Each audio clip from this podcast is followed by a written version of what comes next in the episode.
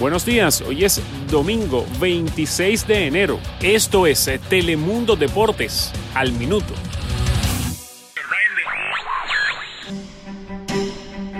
El Barcelona cayó por dos goles a cero en Mestalla contra el Valencia y evidenció los problemas que está teniendo con su plantilla actual para desarrollar una idea de juego afín a su historia.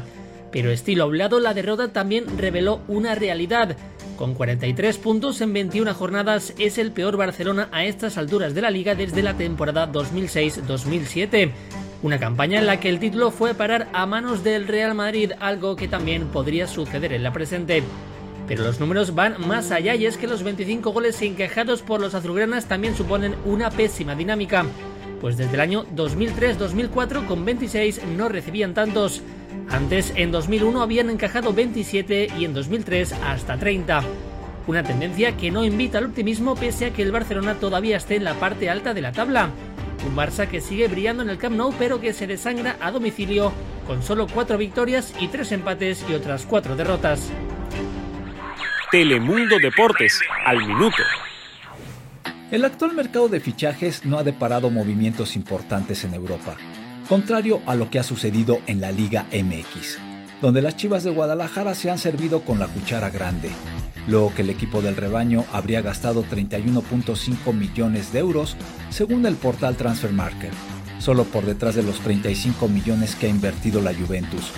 No obstante que los tapatíos recuperaron diez millones de euros tras el fichaje fallido de Víctor Guzmán, quien resultó positivo a un control de doping, continúan ocupando la segunda posición en el mundo, por delante de equipos de la talla de Borussia Dortmund, Benfica y Español, que hasta el momento han gastado veinte millones de euros.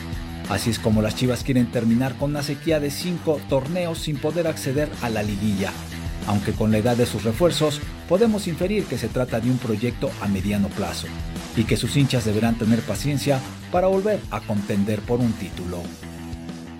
Telemundo Deportes al minuto. Lautaro Valenti se llevó un gran susto luego de ser secuestrado durante la madrugada tras disputar un partido de la Superliga con Lanús. Por suerte, y luego de pagar por su rescate, fue liberado. De acuerdo a distintos reportes, Valenti, jugador de veintiún años, fue privado de su libertad mientras compraba pizza junto a su novia, pero fue liberado tras dar lo que se le pedía, no sufrió ningún tipo de heridas y ya está junto a su familia. Según trasciende, se trató de un secuestro al azar y no tuvo nada que ver con que fuera un futbolista, y fue su mismo representante quien pagó el monto para liberarlo. Afortunadamente, la mala experiencia para Valenti no pasó a mayores. Telemundo Deportes al minuto. El F C Barcelona cerró el fichaje del lateral derecho brasileño Gian Couto, según informa el diario catalán Sport, aunque no podrá inscribirlo hasta el verano de este año para no violar las reglas de la FIFA. Couto tiene grandes similitudes a Dani Alves por su gran volumen ofensivo y su precisión defensiva. Con Brasil fue campeón del mundo sub diecisiete en noviembre pasado, cumple dieciocho años en junio.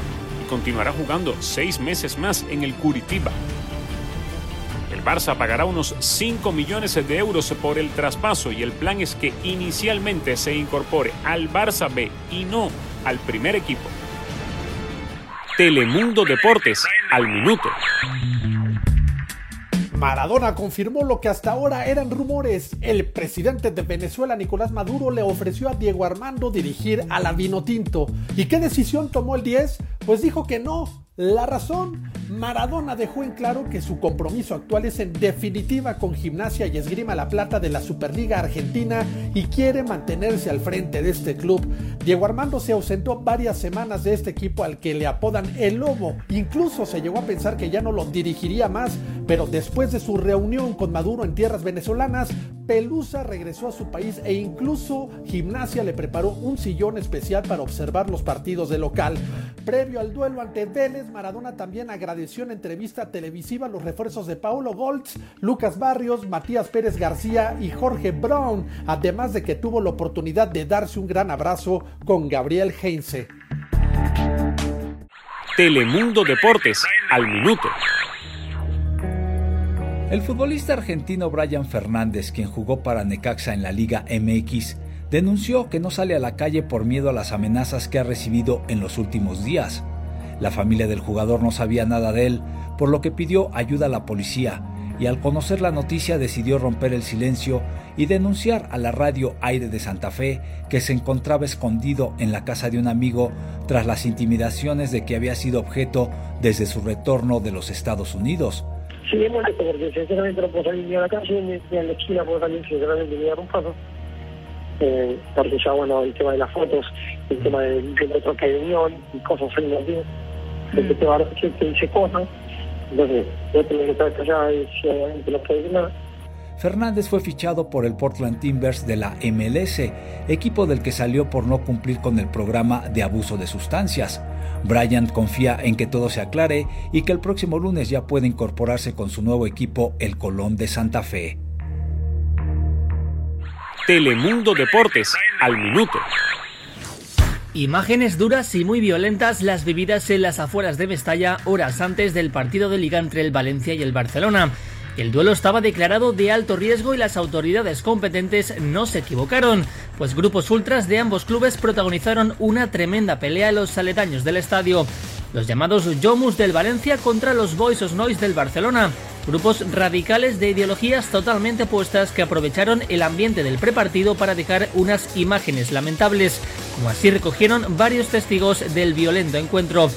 Puñetazos, bengalas y cualquier objeto de peso que los fanáticos encontraban por la zona han sido utilizados en una pelea que evidencia que el fútbol todavía debe seguir luchando contra esta lacra de la sociedad. Telemundo Deportes, al minuto. Lolo Jones es una corredora de los Estados Unidos que se prepara para participar en los Juegos Olímpicos y que en el dos mil doce se volvió célebre al admitir que era virgen y que seguiría así hasta el matrimonio. Ahora se ha vuelto a confesar sobre su insólita promesa.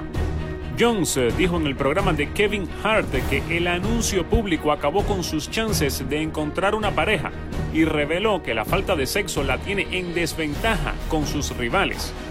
Las relaciones sexuales te ayudan como atleta, es bueno para tus hormonas, admitió.